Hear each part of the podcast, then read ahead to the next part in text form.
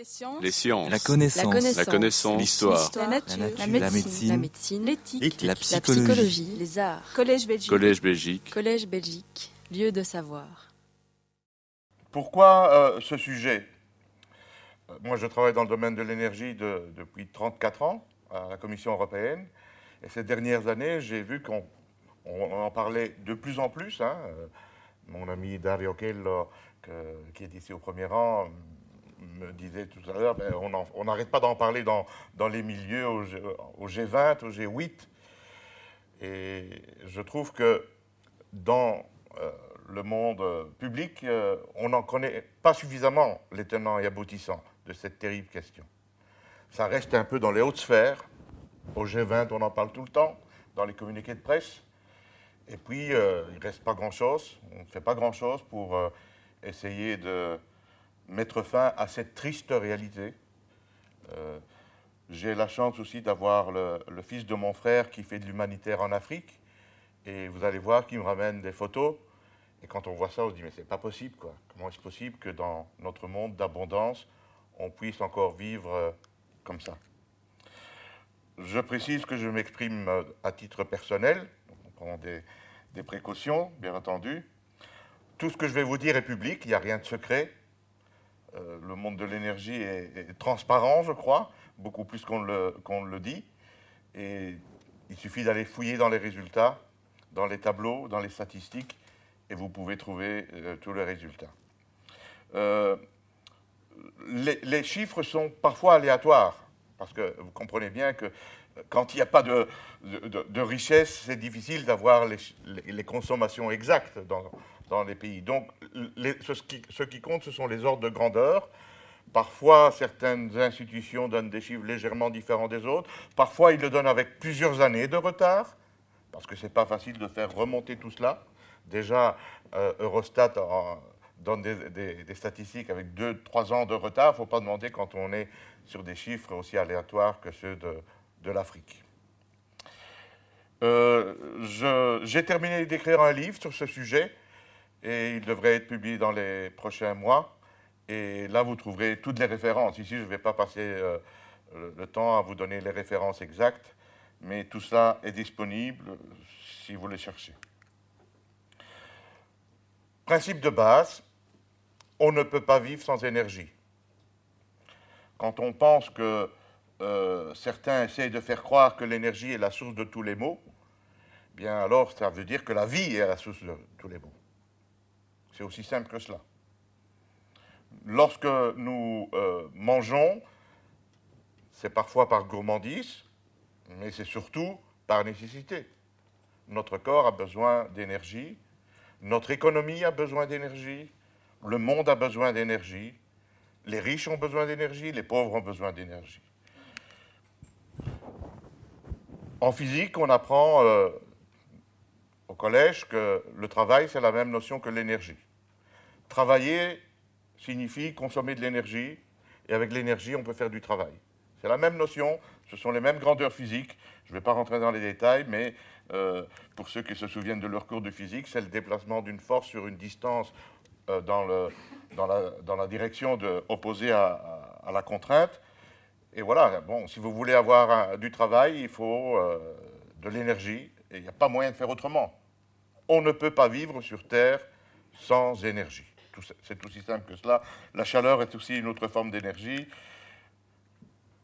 Ces dernières années, 20, 20, 20, 20, oui, 20, 22 ans maintenant, sont venus se greffer en plus de cette question fondamentale de, de l'énergie, la notion du développement durable.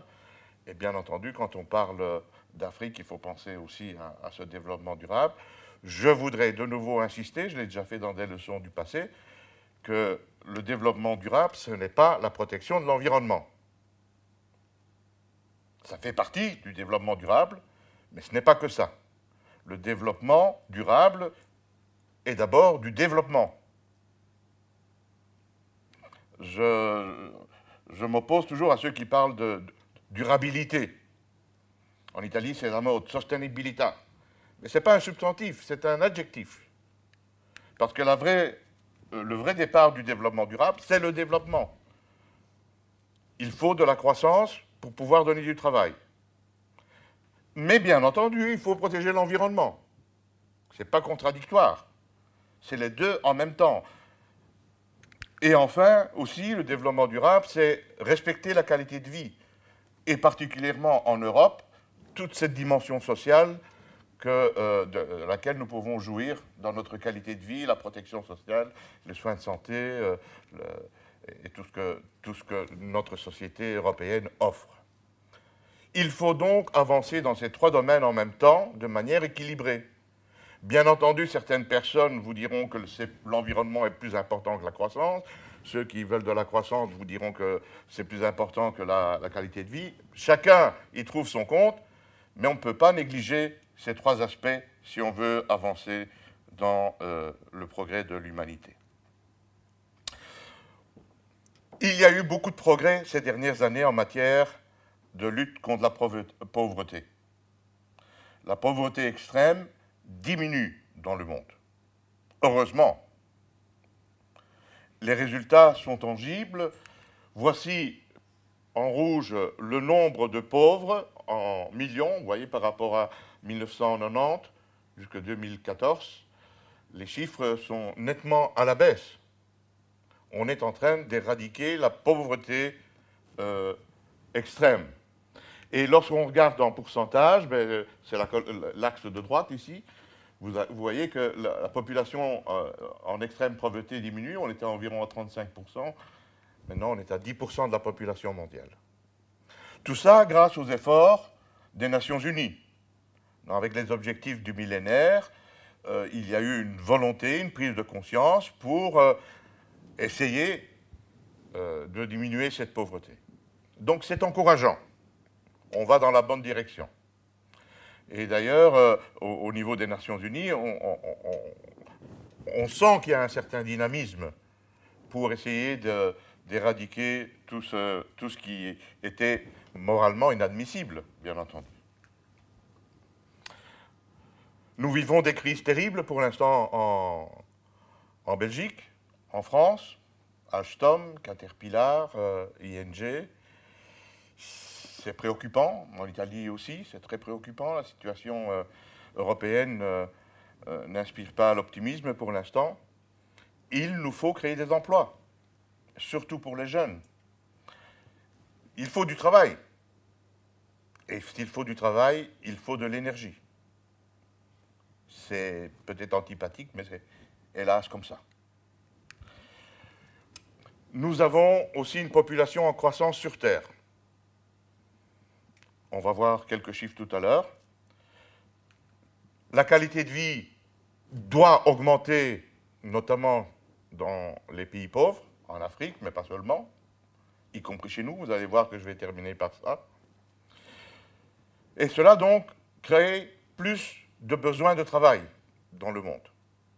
Comment voulez-vous faire sans plus d'énergie? C'est peut-être pas sympa, mais c'est mécanique. Plus de gens sur Terre, ça veut dire plus de consommation d'énergie, plus de qualité de vie, ça veut dire plus de consommation d'énergie. C'est pour ça que certains n'hésitent pas à dire que pour limiter la consommation d'énergie, il faut faire le contrôle des naissances. C'est une politique qui est développée aujourd'hui un peu partout. Il faut faire euh, une réduction drastique de la population de manière à ne pas consommer d'énergie. M. Cousteau, le commandant Cousteau, le disait ouvertement aussi. Un ami de la nature, il disait, bon, si je veux protéger de la nature, il faut absolument diminuer le nombre d'êtres humains sur Terre. Ce graphique vous donne, euh, pour les 28 pays de l'Union européenne, la relation entre la consommation d'énergie par habitant et le revenu euh, par habitant. En abscisse, c'est euh, le, PIB par habitant, et en ordonnée, la consommation d'énergie par habitant. Et vous voyez qu'il y a une forte corrélation. La Belgique, c'est ce carré ici, la moyenne européenne est là. Ça, c'est le Luxembourg. Nettement plus haut, vous voyez Nettement plus riche que les autres, beaucoup plus de consommation d'énergie. Ici en bas, tout en bas, c'est la Roumanie. Très peu de revenus, très peu de consommation d'énergie. Et ce, point-là, encore moins de revenus, mais encore plus d'énergie, c'est la Bulgarie. Ce genre de graphique, euh, on le fait euh, à la Commission européenne depuis des années, pour bien montrer qu'il y a une forte corrélation.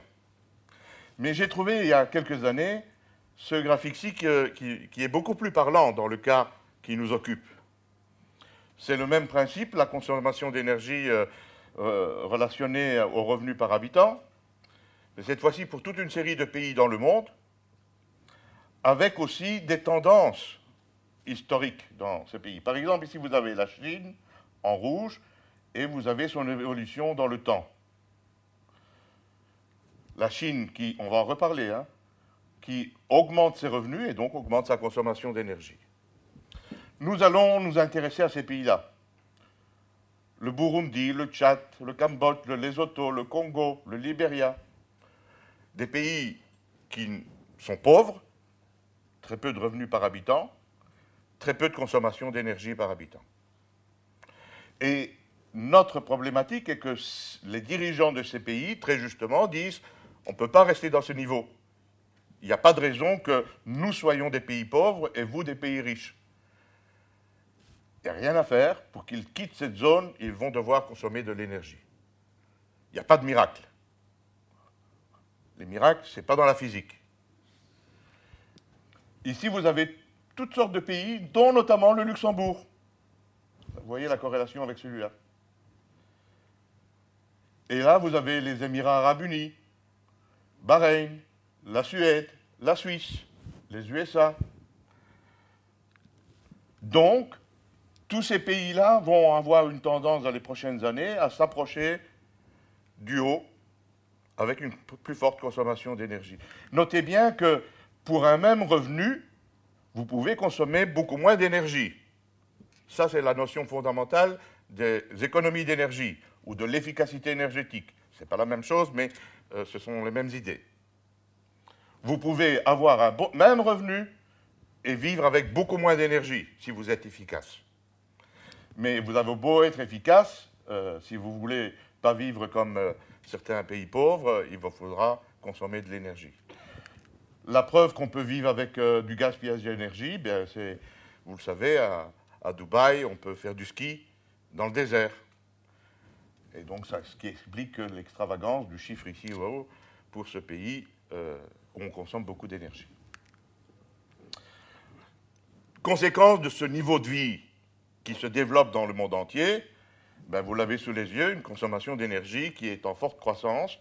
L'Amérique du Nord, en jaune l'Amérique latine, ici c'est l'Europe, et puis vous avez l'Asie qui est en train d'exploser à cause de la population, mais aussi parce que le niveau de vie est en train de changer. Et vous voyez en noir ici l'Afrique qui reste la lanterne rouge de cette croissance énergétique. Certains diront que c'est bien parce que comme ça, ils ne détruisent pas la planète. Moi, je vais essayer de vous montrer que on a intérêt quand même à ce que ces populations sortent de cette situation. Brièvement aussi, pour voir comment se répartit la consommation d'énergie dans le monde, un tiers, c'est du pétrole, un peu moins d'un tiers, c'est du charbon, un quart, c'est du gaz, le nucléaire représente 4%, L'hydroélectrique, 7%, je vais en reparler longuement. Et puis les nouvelles énergies renouvelables, euh, le vent, le, soleil, euh, la géothermie, euh, représentent 2%. Donc, tout ceci tient debout grâce aux énergies fossiles. 87% de l'énergie dans le monde est de l'énergie fossile. Et on va voir qu'il y a des conséquences, bien entendu, à cause de cela. Actuellement, voici la consommation d'énergie euh, dans le monde, avec du charbon, du pétrole, c'est le même graphique que tout à l'heure, hein, mais mis différemment. Et tous les scénarios indiquent, quelles que soient les sources, les mêmes tendances.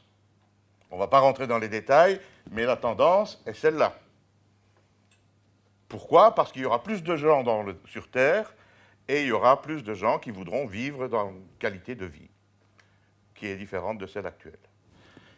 Que prévoit-on? Une légère une augmentation de la consommation de charbon, une augmentation de la consommation de pétrole, une forte augmentation du gaz, stagnation des autres énergies, sauf au moins un triplement des énergies renouvelables, les nouvelles énergies renouvelables.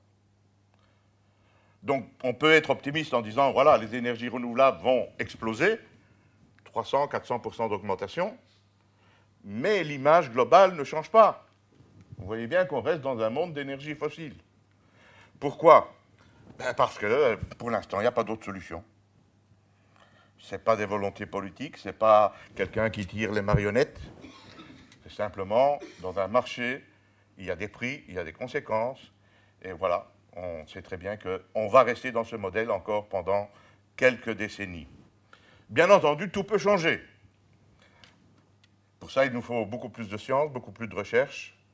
Et je crois qu'un jour, on va pouvoir changer tout cela. Mais pour l'instant, on ne voit pas de solution radicale pour ce changement.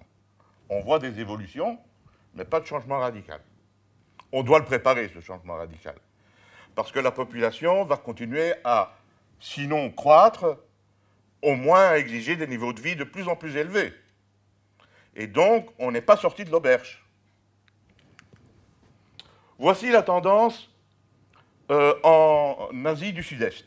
Les chiffres sont tout à fait récents, ils datent de, quelques semaines de l'Agence internationale de l'énergie. Euh, quand, j'ai vu ça, j'ai dit, ben voilà, bon, ça tombe bien pour notre euh, leçon. Vous voyez les chiffres ici en 1990, les chiffres actuels et ce que l'Agence de l'énergie prévoit. Et vous voyez que l'Agence de l'énergie prévoit une très forte augmentation du charbon.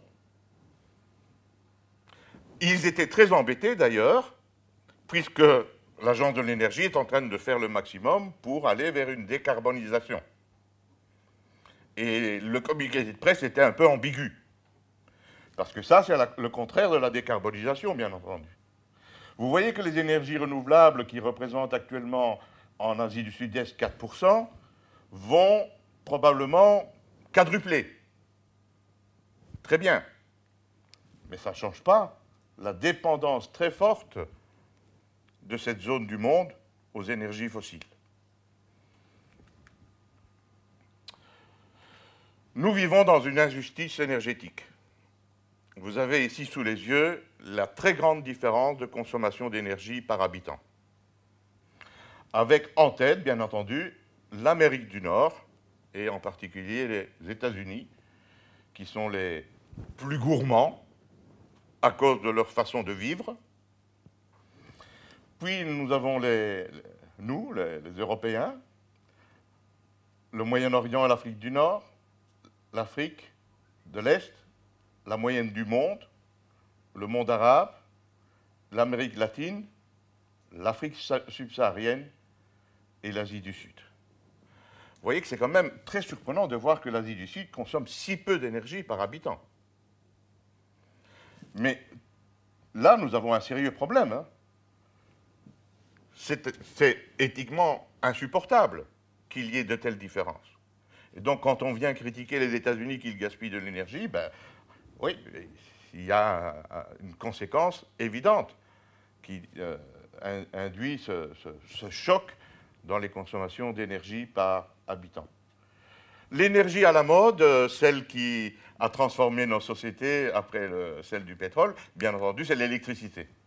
Et là, on retrouve la même différence avec euh, de nouveau l'Amérique du Nord et les États-Unis en dessus. Et puis là, cette fois-ci, il y a une inversion, c'est l'Afrique subsaharienne qui est tout à fait en queue de peloton.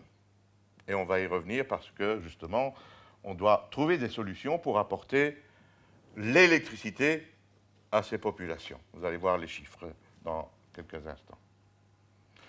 Donc, en tant que euh, frère en humanité, ceci est quelque chose qui est difficile à accepter. Nous devons trouver une solution, sans doute diminuer ici et augmenter là, ou bien augmenter partout, on verra, mais euh, on ne peut pas rester les bras croisés devant cette situation. La conséquence, c'est que l'agence de l'énergie, euh, comme je le disais tout à l'heure, travaille beaucoup sur ces scénarios et elle, essaie de montrer que on a besoin de plus d'énergie, mais elle insiste aussi, et ça c'est un message que je voudrais quand même euh, euh, souligner, c'est que cette augmentation de qualité de vie dans les pays d'Afrique et d'Asie ne doit pas être pour nous un épouvantail, ça ne doit pas nous faire peur. Parce qu'il ne faut pas penser que le Congo va consommer de l'énergie demain autant que les États-Unis. Ce n'est pas ça le but. Il suffit qu'il y ait un léger changement pour améliorer la qualité de vie. On va le voir. Donc, ne pensons pas qu'il faut absolument que tout le monde devienne des gaspilleurs comme euh, nous ou les Américains. Ce qu'il faut faire, c'est améliorer, avec un peu d'énergie en plus, le niveau de vie et surtout de santé de ces populations. Et donc, actuellement, je viens beaucoup insister sur ça, euh, dans les graphiques précédents, je n'ai pas parlé de la biomasse traditionnelle, parce qu'il n'y a pas de marché pour ça, et donc dans les statistiques internationales, on ne tient pas compte de cela. Mais quand on veut étudier la situation dans les pays pauvres, on est obligé d'étudier la situation en tenant compte de l'énergie principale qu'ils utilisent, c'est-à-dire la biomasse traditionnelle. Et vous voyez qu'en Afrique, ben, c'est surtout de la biomasse traditionnelle qu'ils emploient. Le charbon pour produire de l'électricité, le pétrole pour le transport, et on va le voir, hélas aussi pour produire de l'électricité, un peu de gaz, un peu de renouvelables modernes grâce aux, aux, ONG qui financent toutes sortes de projets et la coopération au développement qui finance beaucoup de projets solaires et éoliens, et un tout petit peu de nucléaire en Afrique du Sud, mais tout à fait marginal. Ça, c'est la situation en 2012. Que va-t-il se passer d'ici 2040 Eh bien, hélas, l'Agence internationale de l'énergie prévoit encore une croissance de la demande en biomasse traditionnelle, un peu plus de charbon, beaucoup plus de pétrole, beaucoup plus de gaz et un très fort développement des énergies euh, renouvelables, intermittentes, solaires et éoliennes. Mais grosso modo, comme vous le voyez, ce n'est pas non plus la révolution, à part ceci qui est un changement très important. Vous entendez beaucoup parler de ces jours-ci euh, de la ratification, aujourd'hui d'ailleurs, hein, le Parlement européen a décidé de, ratifier euh, euh, l'accord de, Paris. Et j'avais eu l'occasion de vous en parler au, printemps. Cet accord est, très important au point de vue international. Mais est-ce qu'avec tout ce que je viens de vous dire, il n'y a pas une contradiction par rapport à cet accord où on dit qu'il faut réduire les émissions de gaz à effet de serre. Est-ce qu'on va atteindre cet objectif si les graphiques que je viens de vous montrer sont ceux prévus par l'ensemble des euh, stratèges énergéticiens? Je voudrais rappeler que la, euh, clé de voûte de, euh, de, cet accord de Paris, c'est à l'article 4, et l'article 4.4 parle justement de notre sujet, des pays en développement. Les pays en développement, partis, donc les partis à la Convention euh, des Nations Unies sur le changement climatique, devrait, c'est déjà inconditionnel, ça veut dire qu'il n'y a pas d'obligation, devraient continuer d'accroître leurs efforts d'atténuation et sont encouragés. Pas d'obligation. On vous encourage à passer progressivement ça veut dire en laissant le temps, à des objectifs de réduction, s'il vous plaît, essayez de réduire, ou du moins limiter les émissions à l'échelle de l'économie. C'est-à-dire que si vous faites de la croissance, ça va être difficile. Eu égard aux contextes nationaux différents ben, si vous êtes un pays vraiment pauvre, comment allez-vous faire pour réduire vos consommations d'énergie? C'est le texte qui a été adopté. Pourquoi? Parce qu'aucun pays d'Afrique n'aurait accepté une contrainte de réduction des émissions de CO2. C'est tout simplement impossible. Et, excusez-moi,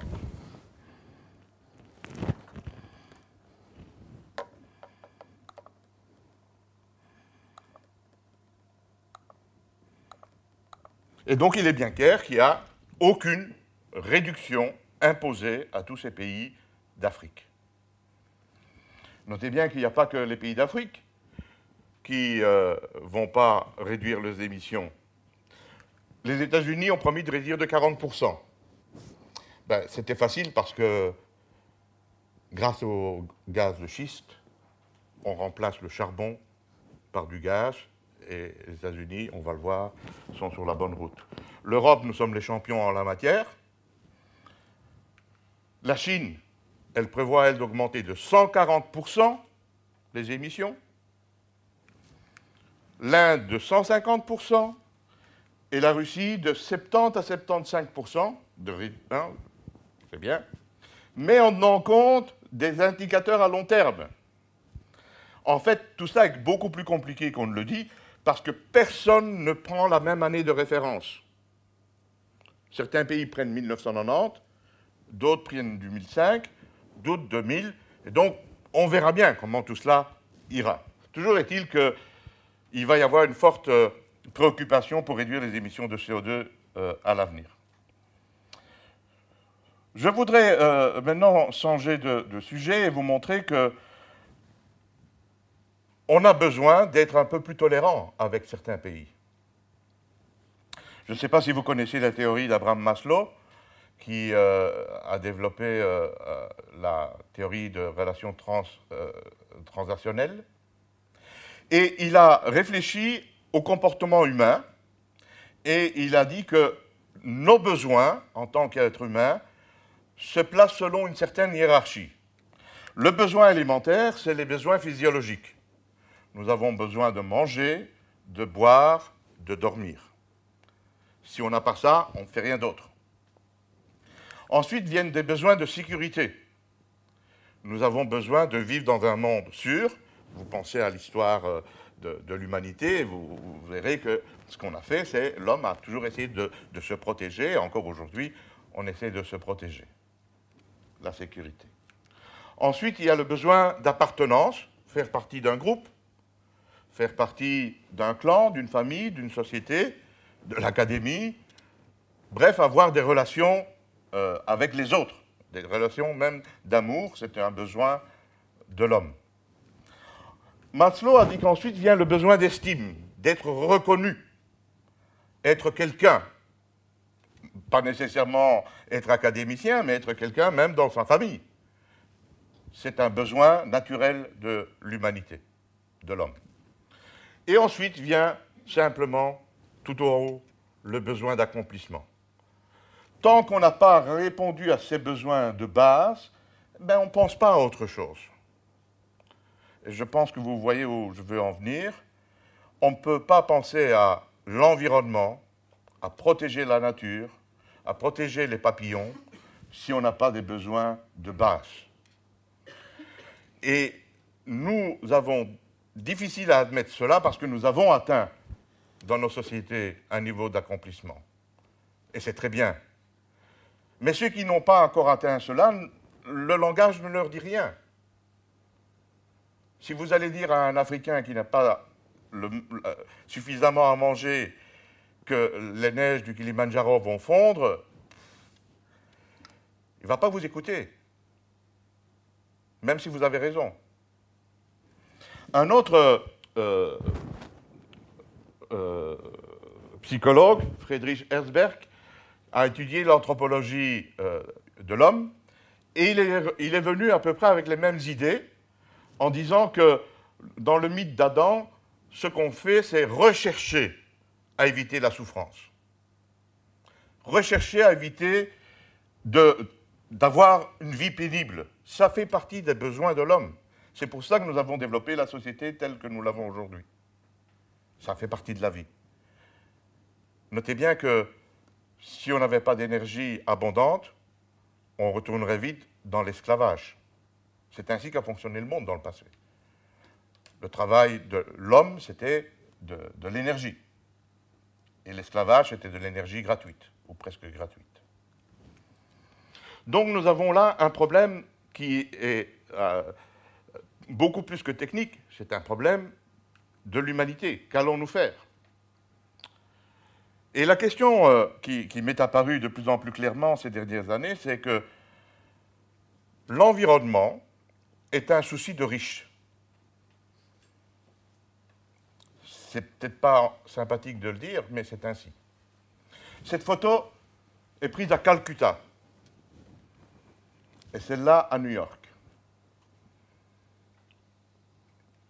Où est la protection de l'environnement? Elle est dans les pays riches. Un pays pauvre ne pense pas à protéger l'environnement. Une population pauvre a d'autres soucis. Et donc, si nous voulons que dans le monde, il y ait beaucoup plus de protection de l'environnement, il faut que ces pays pauvres sortent de la pauvreté et deviennent riches. La consommation d'énergie va induire une croissance économique, avoir des moyens. Pourquoi? Pour pouvoir éviter la pollution. Et nous avons donc une inversion de la logique. Il me semble euh, qu'on devrait beaucoup plus parler de croissance que de protection de l'environnement dans notre société. Parce que, à force de voir une qualité de vie, nous allons de plus en plus protéger l'environnement. On n'est pas idiot. L'homme n'est pas un idiot qui veut vivre sur une poubelle. Nous voulons tous vivre dans un cadre propre, harmonieux, vert. Pour ça, il faut de l'argent. Un prix Nobel d'économie, euh, dans les années 50-60, avait développé cette théorie appelée de la courbe de Kuznets. Il l'avait fait dans le domaine de l'économie, mais on peut la transposer dans le domaine de l'environnement. Dans l'évolution d'une société, l'homme crée de la pollution. Moi, je suis né à Charleroi et je vous assure que quand j'étais enfant, de ma fenêtre, je voyais tous les hauts fourneaux de Charleroi qui crachaient du noir et du rouge. C'était terrible la pollution qu'il y avait. Je m'amusais d'ailleurs à mouiller mon doigt et passer sur la fenêtre et le doigt était complètement noir. Nous étions dans un monde où on polluait jusqu'au jour où on a pris conscience que ça ne va pas. Et donc, on a dit, mais maintenant, on ne peut plus continuer comme ça. On va introduire des filtres, éviter la pollution, introduire des législations. Et l'Europe est championne dans ce domaine pour introduire toutes sortes de législations qui font quoi Qu'on diminue la pollution. Et contrairement à ce que pensait le, euh, le philosophe protestant Jacques Ellul, la technique apporte la solution au problème que la technique a créé. Jacques Ellul prétendait que la technique ne faisait qu'amplifier les problèmes. Moi enfin, moi, je pense que le monde le voit, vous le voyez bien, que grâce à cette prise de conscience qui a eu lieu dans les années 70, on est rentré dans un monde où on fait de plus en plus attention à l'environnement. Alors beaucoup se disent, oui, mais on ne peut pas laisser les pays pauvres faire le même schéma que nous. Tout à fait. Et pour les pays pauvres, le schéma va être différent. Ils partent plus tard, beaucoup plus tard que nous, mais ils profitent de notre avancée technologique. Je vais vous le montrer tout à l'heure. Et donc, il ne faut pas avoir peur que ces pays-là vont détruire l'environnement. Au contraire, avec un peu plus de temps, ils vont nous rattraper dans la lutte à l'environnement, contre la pollution. Donc, un message que je trouve tout à fait positif euh, en examinant ce qui s'est passé dans le passé. Je vous invite à aller sur euh, le site de la Banque mondiale, où toutes ces données se trouvent. Hein. C'est incroyable les, chiffres que vous pouvez trouver dans, ce domaine. Et vous allez euh, pouvoir faire vous-même ce graphique. Hein. Il y a une, application qui vous permet de choisir des pays et euh, de faire ce, graphique qui vous donne la consommation par habitant et l'espérance de vie. Et vous voyez que c'est terrible nous sommes là avec toute une série de pays qui ont des espérances de vie de 40, 50 ans, et puis qui ont, on, dès qu'on consomme un peu plus d'énergie, la France est là et la Belgique est là, on stabilise l'espérance de vie. De nouveau, je ne plaide pas pour le gaspillage d'énergie. Parce que vous avez beau gaspiller de l'énergie, l'espérance de vie est la même. Vous voyez bien que la courbe est comme ça. Vous pouvez vivre à Bahreïn, vous n'allez pas vivre beaucoup plus que on le vit en Belgique. Parce qu'il y a une limite. Mais en Belgique, on vit beaucoup plus vieux que les pays africains. Un peu d'énergie change leur vie. Est-ce qu'on va ne pas leur permettre d'avoir un peu plus d'énergie, fût-elle fossile Peut-être un jour nucléaire? Hydraulique Pour pouvoir sortir de cette zone?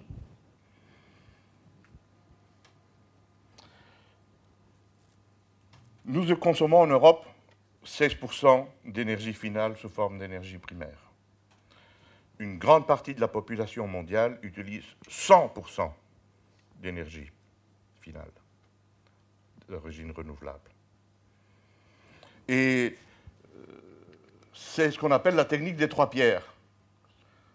Avec trois grosses pierres, la troisième est là, on met une marmite et en dessous on met de l'énergie renouvelable. C'est la réalité de beaucoup de personnes dans le monde, avec euh, trois pierres, du bois, il y a 2, millions 700, 2 milliards 700 millions d'êtres humains qui mangent comme ça.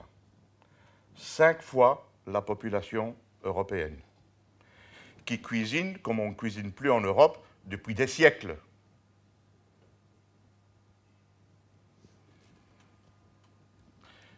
Avec des dames qui portent des enfants et qui doivent aller récolter du bois, avec tous les dangers qu'il y a. C'est un job pour les femmes. Aller ramasser de l'énergie. Dans le fond, il y avait des femmes qui travaillaient aussi dans les charbonnages en Belgique. On a arrêté tout cela, mais là, ça continue. Et aussi, on vend des excréments séchés. C'est la forme d'énergie euh, renouvelable que ces gens-là ont. En Afrique, deux tiers des ménages cuisinent comme, euh, vivent comme ça, sans accès du tout à l'énergie. 580 millions. Ça, c'est une photo que mon neveu m'a rapportée du Kurdistan turc. C'est pas l'Afrique. Et ça, ce sont de nouveau des excréments d'animaux séchés pour pouvoir se chauffer en hiver. Parce que dans le Kurdistan, il fait froid. Énergie renouvelable.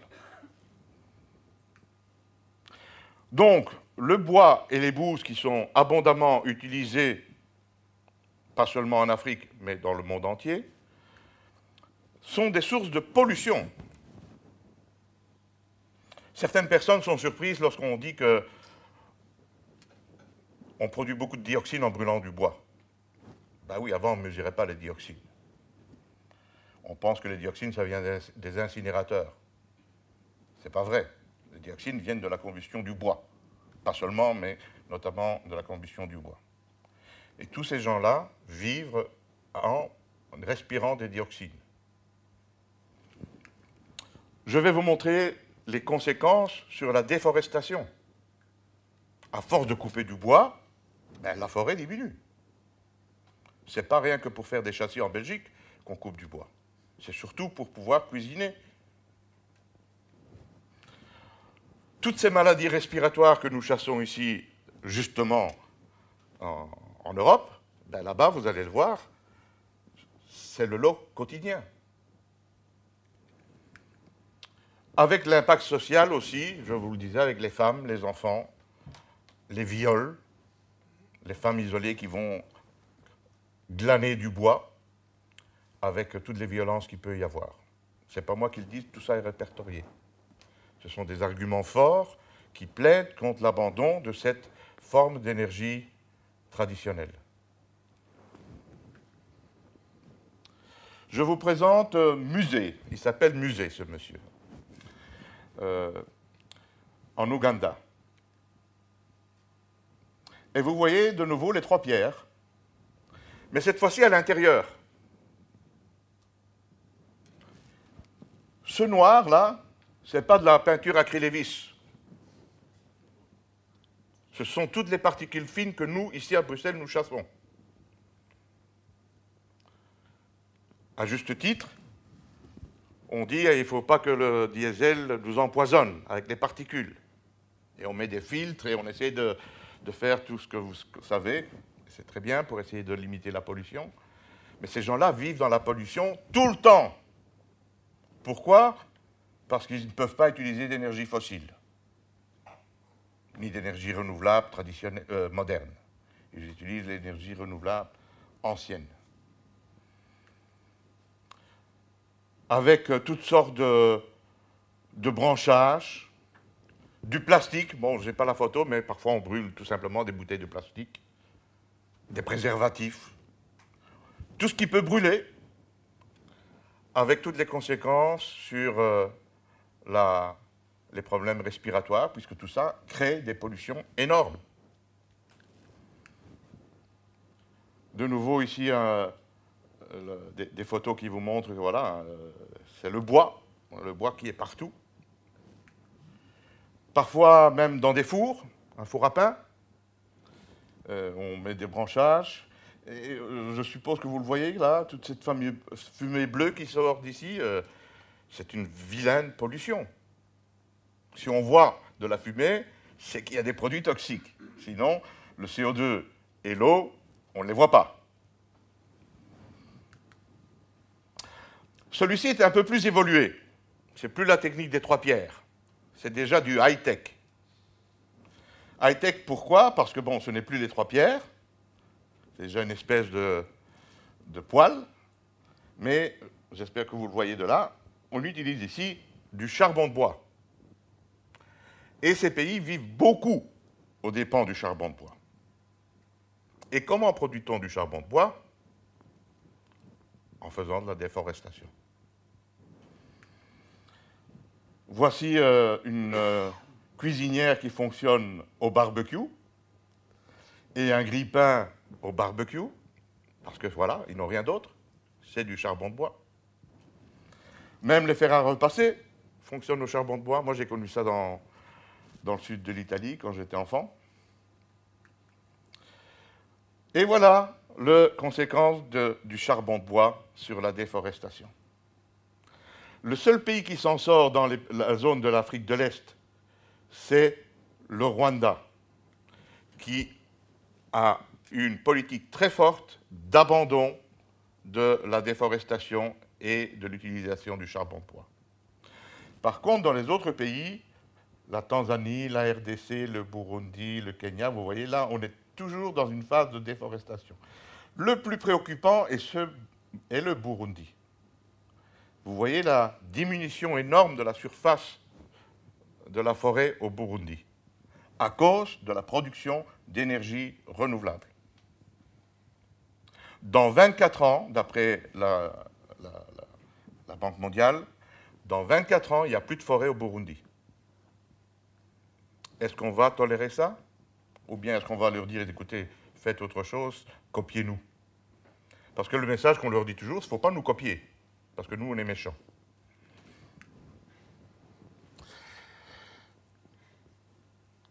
Il y a longtemps qu'on utilise le gaz en Europe.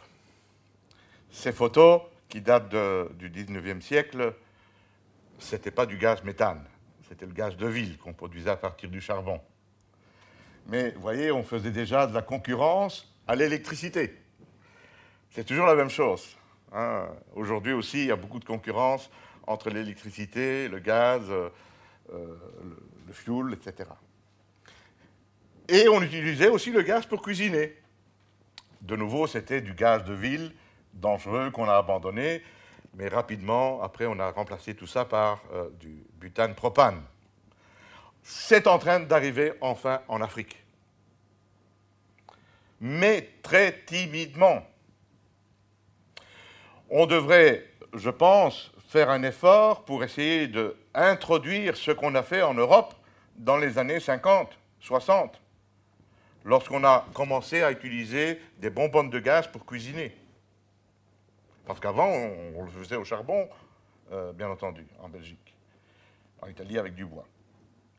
Et progressivement, le butane propane a pris sa place dans toutes les maisons et puis ça a été remplacé par l'électricité, mais encore aujourd'hui, ça existe dans les zones isolées. Et c'est quelque chose qui peut créer de la microéconomie. Parce qu'il peut y avoir des, petits entrepreneurs qui, qui, se chargent de récupérer, de vendre le gaz, de reprendre les bonbonnes, créer un dynamisme euh, marchand qui peut apporter une solution immédiate. Il n'y a rien à inventer. Hein. Simplement dire, voilà, on va essayer de, faire des choses sensées comme on l'a fait nous dans les années 50, euh, 60 en Europe. Une autre source de, pollution liée indirectement à, l'énergie, c'est les déchets. Vous avez ici deux photos qui vous montrent euh, euh, comment on gère les déchets. De nouveau, ce sont des photos du fils de mon frère. il m'explique qu'on on creuse un trou, on jette tous les déchets, les immondices, on met le feu. Quand le feu s'éteint, on recommence et on rejette d'autres immondices. Vous imaginez la pollution qu'il y a là-bas, dans cette euh, incinération rustique? Ici, on nous dit qu'on ne peut pas utiliser les incinérateurs parce que c'est dangereux. Il faudrait quand même comprendre une fois pour toutes qu'un incinérateur doit respecter les euh, directives européennes et que les directives européennes prévoient exactement qu'il n'y aura pas de pollution. C'est impossible. Mais là-bas, puisqu'ils n'ont pas ces directives et qu'ils n'ont pas l'argent pour le faire, ils utilisent des incinérateurs rustiques, avec toutes les conséquences sur la pollution non seulement euh, de, l'air, et donc sur euh, les problèmes respiratoires, mais aussi des problèmes de l'eau. Passons à l'électricité. Vous avez ici euh, les données sur l'accès à l'électricité dans le monde. Et vous voyez que en Amérique du Nord et dans l'Union européenne, toute la population est connectée au réseau électrique. Lorsqu'on passe dans l'Asie, dans les Caraïbes, il y a un peu moins, mais bon, c'est quand même pas mal, 95%.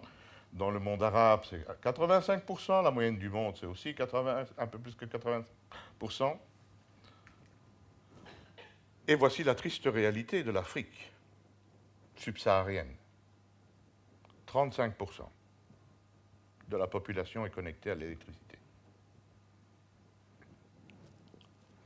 La Chine, 100%. En 1992, j'avais reçu une délégation de Chinois qui étaient intéressés à la technologie de la combustion en lit fluidisé, combustion de charbon en lit fluidisé. Et euh, avant d'aller visiter des installations en France et en Allemagne pour leur montrer euh, ce qu'on savait faire, on a eu des, réunions ici à, Bruxelles. Et je me souviens très bien qu'ils avaient dit, à l'époque, donc en 1992, qu'il y avait 380 millions de Chinois qui n'étaient pas connectés à l'électricité. Aujourd'hui, c'est 100%. Et je retiens ce chiffre parce qu'à l'époque, nous étions 15 euh, États membres, pas 28, et nous étions aussi 380 millions d'habitants. Donc en 1992, il y avait autant de Chinois que de, que de euh, population dans l'Union européenne qui n'avaient pas accès à l'électricité. Et en quelques années, ils ont pu apporter la consommation d'électricité à tout le monde. Quelle est la conséquence? Ben, C'est que la consommation de charbon a explosé. Et vous avez là sous les yeux cette consommation extraordinaire du charbon en Chine, qui change l'espérance de vie de ces populations. La Chine a besoin de ce taux de croissance parce que sur 1,3 milliard de Chinois, il y a environ 400 millions qui ont un niveau de vie équivalent aux Européens. Et la différence euh, a un niveau de vie comme avaient les Chinois dans le temps. Donc du point de vue euh, social et du point de vue de, l'unité du pays, les gouvernants ne peuvent pas accepter cette situation, pour ne pas qu'il y ait d'explosion sociale. Il faut donc qu'il y ait de la croissance. Et c'est pour ça qu'on a eu pendant ces, dernières années des, taux de croissance de 8%. Aujourd'hui, c'est un peu moins à cause de la crise euh, mondiale, qui, est toujours, euh, hélas, là. Mais euh, les Chinois ont besoin de rattraper le niveau de vie pour tous les Chinois. Le gouvernement est en train de pousser à fond pour essayer de développer la, le niveau de vie de l'ensemble des Chinois. Et comme on l'a vu tout au début, ça s'accompagne de consommation d'énergie. Voici, pour ces pays de, l'ASEAN, donc du sud de, l'Asie, euh, la, réalité sur euh, l'électricité. Et vous voyez qu'au Cambodge, il y a 66% de la population qui a accès à l'électricité. Qui n'a pas accès à l'électricité, pardon. En Birmanie, c'est 51%. En Philippines, c'est 30%, mais ça fait 2 milliards et demi. Euh, 2 millions et demi, pardon. C'est incroyable. La population aux Philippines qui n'a pas accès à l'électricité. Souvenez-vous du typhon Haiyan, il y a 3-4 ans, qui avait détruit tout sur le passage parce que le pays est très pauvre. Tout se tient, n'est-ce pas? Si vous, pas, si vous êtes pauvre, vous n'avez pas d'électricité. Si vous êtes